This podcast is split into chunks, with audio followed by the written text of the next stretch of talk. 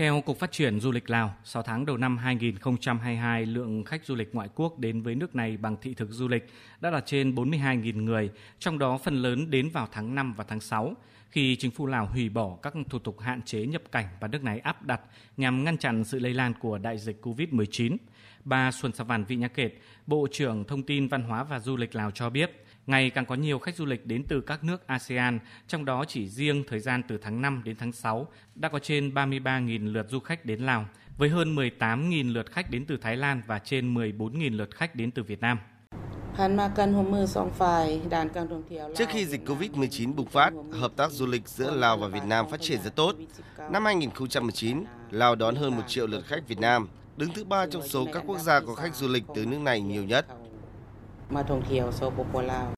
Theo bà Xuân Sa Văn, du khách Việt rất quan tâm tới các tour du lịch khám phá về văn hóa, đời sống hay tìm hiểu về lịch sử Lào để phát huy tiềm năng du lịch của mỗi bên cũng như nhanh chóng phục hồi ngành du lịch sau đại dịch. Hai nước cần phải có cơ chế ưu tiên, tạo môi trường thuận lợi cho thúc đẩy ngành du lịch.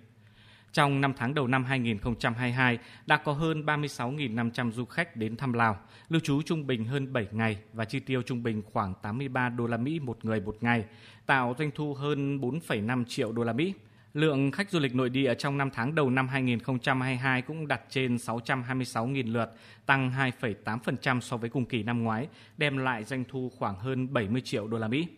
Lào là một đất nước có nhiều khu du lịch tự nhiên đẹp với phong cảnh núi rừng, sông suối còn hoang sơ. Bên cạnh đó, Lào cũng có những địa điểm du lịch mang đậm đà bản sắc văn hóa của đất nước Triệu Voi như chùa tháp cổ kính với lịch sử hàng trăm năm tuổi. Du khách khi tới Lào sẽ luôn có cảm nhận an lành, thư thái của cuộc sống không ồn ào náo nhiệt.